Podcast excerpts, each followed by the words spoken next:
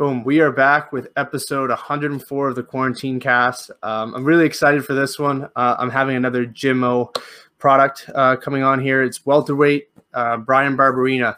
Uh, he competes in the UFC. He had a very successful return to the octagon um, about a month ago, I think, September 12th, uh, where he won uh, via comfortable decision, um, returning from a long layoff due to some back problems. And without further ado, I'd like to have him on. I've been a fan for a long time, so I'm really excited for this one. Hey, man, how's it going? Hey, it's going great, man. Thanks for having me on. Looking forward to talking with you. So, uh, first things first, man, how are you doing? I mean, everything going on in the world with COVID and, and the election, it seems like the world's going crazy. so, how are you doing? How are you holding up? Yeah, I'm, you know, I'm doing good. Uh, trying to be as safe as possible, uh, especially COVID safe, especially just make sure I can make it a fight. Uh, you know, just in case I get a short notice call or anything, uh, I want to make sure that, you know, I'm not going to be testing positive and then get pulled out of the fight after, you know, putting in all this time and, everything trying to get a fight. So, uh, staying real safe, family's good, uh, staying busy on the farm, and yeah, I'm good. Can't complain.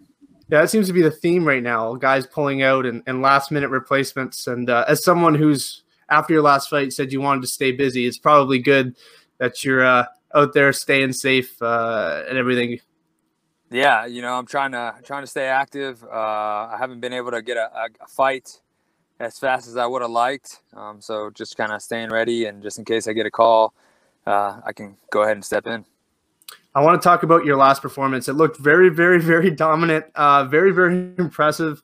Um, so how did it feel getting back in there after such a long layoff? I know there were some injuries and stuff like that. So how did it feel to get back in there and get your hand raised? Uh, it felt amazing, man. You know, I put in uh, you know, I've gone through a lot with the surgery and the layoff and, and working back to, to getting back there. Um, a lot of support from my family, from my team. Uh, did a lot of a lot of work with you know on the outside and that people don't see and everything. So, uh, man, it was it was amazing. Uh, I felt the feeling was unmatchable. Like just to get my hand raised and and be back in the win column too was great. Um, you know, it was a great fight and you know, I honestly, you know, I would have liked to go in there and get the finish, but you know, I think a three round fight was uh, to show that you know I'm back and healed up and, and feeling good. Uh, it was the perfect showing for me to come back to. Did you feel any added pressure? I mean, you were on a two fight losing streak, um, such a long layoff. I'm sure there was thoughts of, you know, if I lose three in a row, uh, that doesn't look good in the eyes of the UFC, especially in a division like the welterweight division where there's like 150 fighters. Did you feel that extra pressure? Uh, you know, I didn't. I didn't feel any extra extra pressure at all. Uh, you know, I felt to me, I felt like my last fights. You know, I'm always exciting. I always put on good fights. At least I feel like I do. Uh, fans like to watch, and so I felt with my last two. You know, I fought some of the division's toughest. Uh, definitely A being right up there, uh, one of the top in the division. Uh, Randy Brown coming up to one of the you know top guys. So, uh, you know, I wasn't really worried about it. I mean, obviously your job is never safe, so there's that. But you know, I just felt like uh, I didn't really have anything to worry about. All I needed to worry about was just getting in there and uh, beating Ivy and not letting them beat me. So, how did your how did your back feel both in the lead up to the fight as well as during the fight? Uh, you know, after surgery, you know, it was slow and steady, and I had to wait quite a while to, to begin even physical therapy and begin, you know, training after that. Um, so there was you know some bumps and some you know slow times that you know in the beginning but once i got back into training and was going uh, you know my back felt better than ever. And you know once we we took a little bit of time to kind of test it test the waters a little bit and take step in slow but once it was like feeling good it was just like all right open the floodgates let's get going you know and doing things and training that i haven't been able to do in a long time. And so it really felt good. And then going into the fight, man, I had no issues. My back felt better than ever. I didn't even, you know, in my mind, it was like there was no worry at all. I never even thought about my back. It was just go in there and let's fight. And, you know, I had been itching to fight again and the feeling to get in there and just going. I don't believe in ring rust. Uh, you know, I, I test myself in the gym every single day. I go against killers in there who push me and, you know, try to break me. So I don't believe in that. I'm, I'm ready to go as soon as, as soon as I step in there. So. Yeah, you just great. You talked about uh, the killers that you're in there with every day. I spoke with one of those killers just the other day, an Impa Kasanganay. how, what does it mean to have guys like Impa and Joe Solecki, Scott Holtzman, those guys around you day in and day out, and how much of a role did they play in not just your physical recovery, but also mental recovery when you were dealing with your uh, back injury? You know, it was huge. Uh, you know, those guys are all great and they're, you know, definitely strong in different areas and well rounded and, you know, can push me every day. You know, you mentioned Scott, Impa, Solecki, uh, John Salter's another one that I work with. He comes out and travels from Wilmington and to, to help me out too. And he's a Bellator, you know, right up there for a title contention. So, um, you know, I work with some great people who, who push me every day. And, um, you know, during recovery and everything on my way back, you know, I have Impa texting me, Scott texting me, and uh, you know, making sure checking in on me. My coaches texting me, my friends uh, from out here who work with what I work with and stuff. They're just, you know, it was the support around my team and everything was, you know, definitely helped as far as my comeback and working with me and making sure that, you know, I'm keeping my my mind in check and and keeping everything and doing the things I'm supposed to be doing um, you know, they're they're best definitely keeping me in check. And then, you know, Scott Holtzman was a huge thing. You know, we both live in Knoxville, Tennessee, so know, when I started working out and everything, uh, you know, I started working out with him and doing the workouts with him, and he was making sure that, you know, I wasn't pushing too much to strain myself and really pulling me back and, you know, making sure I'm going slow enough to ease into it and not hurt myself again. Whoa, sorry. um, uh, Speak, speaking on Impa, I mean, obviously his last performance didn't go his way. As as a friend and as a teammate, what sorts of advice do you give someone after they they suffer defeat like that? Like it wasn't just a loss; it was also you know in the public eye. You know, it was, must be a little bit humiliating um, to, to to know it's on like Sports Center and all this stuff. But as a friend, what advice do you give to uh, to someone like that? You know, stay positive. Uh, that's the biggest thing. You know, he's he's a great athlete. He's a great fighter. You know, he's gonna do great things. This this one this one fight isn't gonna yeah. gonna gonna you know say who he is and, and put it in stone. You know, he's gonna do great things and move on from this. And um, you know, we just get back on it. You know, it was a freak thing. That was a crazy kick. You know, he agrees too. Uh.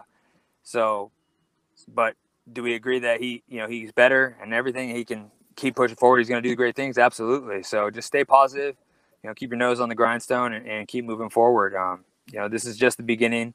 Uh, little bump in the road. We know, we know how to bounce back from those.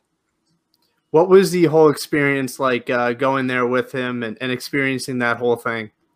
I could see if you were being there for quite a long time or whatever, it might get boring or, or something like that. Like just because it's, you know, there's not a ton to do, but there's enough to do for fight week and stuff. And you know, obviously you're getting the greatest opportunity to be able to fight during a time like this.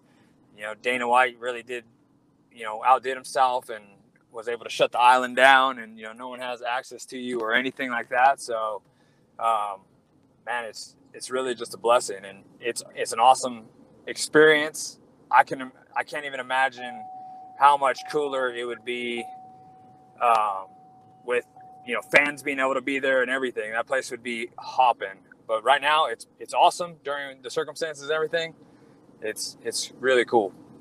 As someone, I think you've competed in Brazil once, in Canada once, but as someone who's primarily competed in North America, what would the experience like to be uh, to travel there for a fight?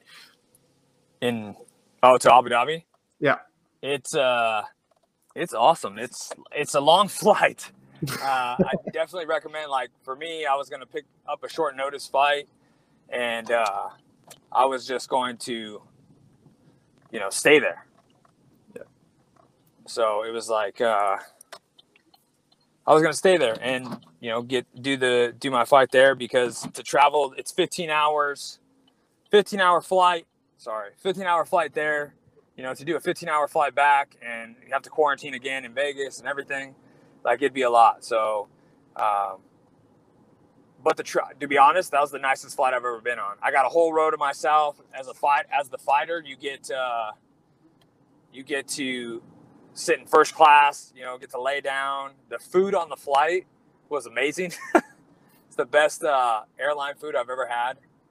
So, I mean, to be honest, you're flying in luxury, but uh, to do a 15 hour flight there and a 15 hour flight back and then fly back if you got a call would suck. Yeah, yeah, absolutely. I want to ask about another potential fight. I mean, I know it's somewhere down the road. It's not realistic right now, but with Hispanic Heritage Month, what would it mean to you to, to potentially compete in, in, a Colombia or, or even even if it's not Colombia, Colombia like a Uruguay or an Argentina? Uh, you know that would be huge. Uh, a while back, after my Warley Alves fight, um, I went on a, a, tour, like a media tour for uh, the UFC, and went to Mexico and went to Colombia uh, just to talk to the media out there and kind of promote, you know, the UFC and MMA in general. Um, you know, because out in Colombia at the time it wasn't, you know, really uh, accepted very much. So, um, but I would love to fight on a Colombia card. I would love to headline a Colombia card. I would love to just, you know, be the headline for a Colombian card, a card in Colombia, and uh, be able to really show out for my fans and uh, for my family out there, so they can come to the show. It would be huge, and even even if it's close to Colombia, you know, I know my family in Colombia would travel to uh, a close, you know, South America place in South America, um, any country in South America would be amazing, and uh, I'd love to be a part of it. I want to take a trip. I want to take a trip down memory lane here. Um, I spoke to Eric Anders and a couple other guys who played football growing up. What is the biggest lesson that you took from your footballing days that you can still apply to MMA, both mentally and physically? Uh, mentally, I think is you know the just the grind and the push, the mindset of just you know keep pushing through that through everything. You know, um, there was times where you know I got hurt, not you know terribly bad where I broke anything or whatever, but I was injured in football and just kept pushing forward. You know, kept going and making it through the game. That you know, it's not. At least that's my mindset. That's the mindset I got from football was just to keep pushing and get through it and let's get the game. You know, let's get through the game and win the game and do all you can to help your you know your team and everything. Um, physically, you know, it's constantly trying to improve, trying to trying to get better. You know, I didn't I didn't play football when I was young. I started when I was in high school, so uh, I felt as if maybe I'd have to catch up to some of the people who were playing uh, all their lives. And you know, I did all I could in my off to, like before that to, to prepare myself, but it was just uh, you know I didn't get to work with a team or do any of that. So it was really a focus on you know just on MMA is you know you got to work the skills, you got to work everything, every every aspect of it, and um, be consistent on it. And that was the most important thing was just being consistent. And I think that transferred over. Uh, the biggest thing from football into MMA was you know being consistent and uh, in my training. Speaking of consistency, riding that wave of that last fight, how I mean, you mentioned wanting to fight fight frequently and how soon are you ready to get back in there? Right away. Uh, I would have fought, you know, the week after. I, I didn't care. You know, I was trying to fight. I was trying to fight while I was in Fight, Island. Uh, you know, they had an opportunity to take a fight. I said yes um, multiple times to the fight, uh, and it didn't it didn't pan out. And then I got offered another fight and said yes to that. You know, was and that didn't work out. You know, the guy ended up testing positive for COVID, and so the whole scrapped the whole fight. And um, the other fight got handed off to someone else somehow. I don't know. Um, but you know, it didn't work out. So I'm, I'm ready, you know, I'm, I'm ready to step in at 185, you know, 70 is definitely a little tougher, but I can do it.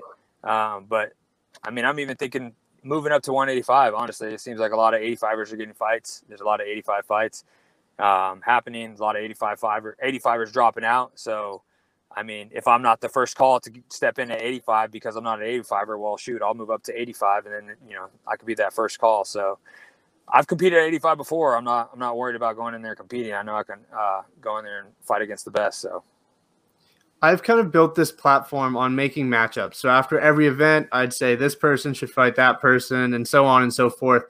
That being said, uh, whether it's realistic or not, whether it's someone you like, someone you dislike, or someone you just admire. Before it's all said and done is there someone that you'd say you know what? I want to test my skills against that person before they retire before i retire? Uh, absolutely. You know there's uh, actually they're fighting each other and uh, i would have liked to fight uh, I, li- I like to fight either one or both of them i'd like to fight both of them honestly. Uh, robbie lawler and mike perry. Like those are fights i want and uh, you know robbie lawler is older been doing it for a longer time. You know there's you know, hopefully he doesn't retire anytime soon. But I would have liked to fight him before he retires. You know, and he's a scrapper. He throws down. That's my kind of guy. And uh, same with Mike Perry. You know, he brings it. So those are kind of fights I want. Exciting fights like that. Um, I'd love to fight either one of those guys. And last question, um, I can't can't go this interview without asking. I mean, it's tomorrow night, I guess tomorrow daytime. Khabib, Khabib versus Justin Gaethje. I mean, everybody's talking about it. I've been hyped. I've been like looking forward to this fight for months now, and I'm. It's like 24 hours away, and I still can't believe it's going down. What's your uh, What's your take on the fight? Who do you think's winning it? Ah, I like both guys, both stand up, stand up guys, class acts. You know, um, both beasts. Um, but honestly, I'm, I'm leaning towards uh, Gaethje with the upset. Or I don't even know who's the favorite, but I'm saying Gaethje's going to upset him. What do you think it? Uh, how do you think he's going to win? Uh, I think he's he's going to win by how he always wins. uh, K, T, KO, TKO. I mean, uh, I, I mean, Khabib's he's great and he's great at doing what he, he does and mixing up his hands too. But I just think uh, you know, Gaethje can stuff some takedowns in the beginning and make him stand. Um, it's going to be going to be more in his favor, and I think he's going to catch him. All right, and lastly, for uh, for anyone watching this, how can they follow you? And is there anybody you'd like to thank or, or plug? Yeah, um, you can follow me uh, on Instagram and Twitter at Bryan underscore Barberena, and then I have a fan page on Facebook. You can find me at Bryan Barberena there.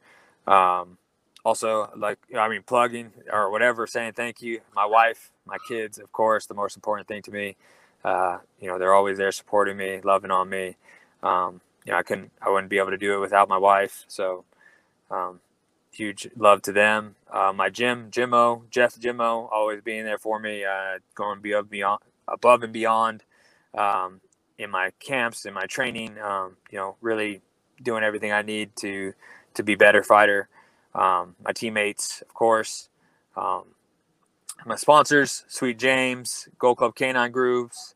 um, Vital Proteins, Diamond MMA, um, Zipfizz, and come on, come on, come on, come on, come on, Traeger, Traeger Grills, gotta have a Traeger, and um, you know, just everybody out there, all the fans, everybody who supports me and just likes to watch, likes to watch me fight and enjoys it, and you know, all the farmers out there. Shout out to you guys. I've been uh, I've been a fan for for a long time, man. So I really appreciate you coming on. I almost have like the entire Jimmo team. I think all I have left is Scott. I think I've interviewed everybody else. So awesome. I appreciate I appreciate it, man. I've been a fan for a long time. Hopefully, we get to see you out there soon. Uh, but until then, stay safe, man, and and uh, take care of that back. Awesome. Thank you so much, man. I really appreciate your support. Uh, honored to be on here and talking with you, man. Thank you for having me on. And, uh, man, I hope to be back in there soon and put on a show for everybody. All right, man. Stay safe. Thank you. You too. All right, there you have it. I mean, we had some technical difficulties there in the middle, but I think, uh, you know, overall, you got the message. I mean, I've been a fan of Bryan Barberena for a very, very long time. I'm a huge fan of his, huge fan of Jimmo. You're seeing a lot of success coming out of that camp, even though they're a tight knit community. Um, not they don't have as many fighters as like an ATT or an AKK or AKA, but uh, you're seeing a lot of success out of that camp, especially now in 2020. Uh, looking forward to, to what's next um, for him. And uh, man, thank you guys all for uh, for for uh, for tuning in. And don't forget to like, comment, and subscribe. We have a big one coming tomorrow night, so make sure you guys stay tuned for that. Uh, until then, I'll see you guys later.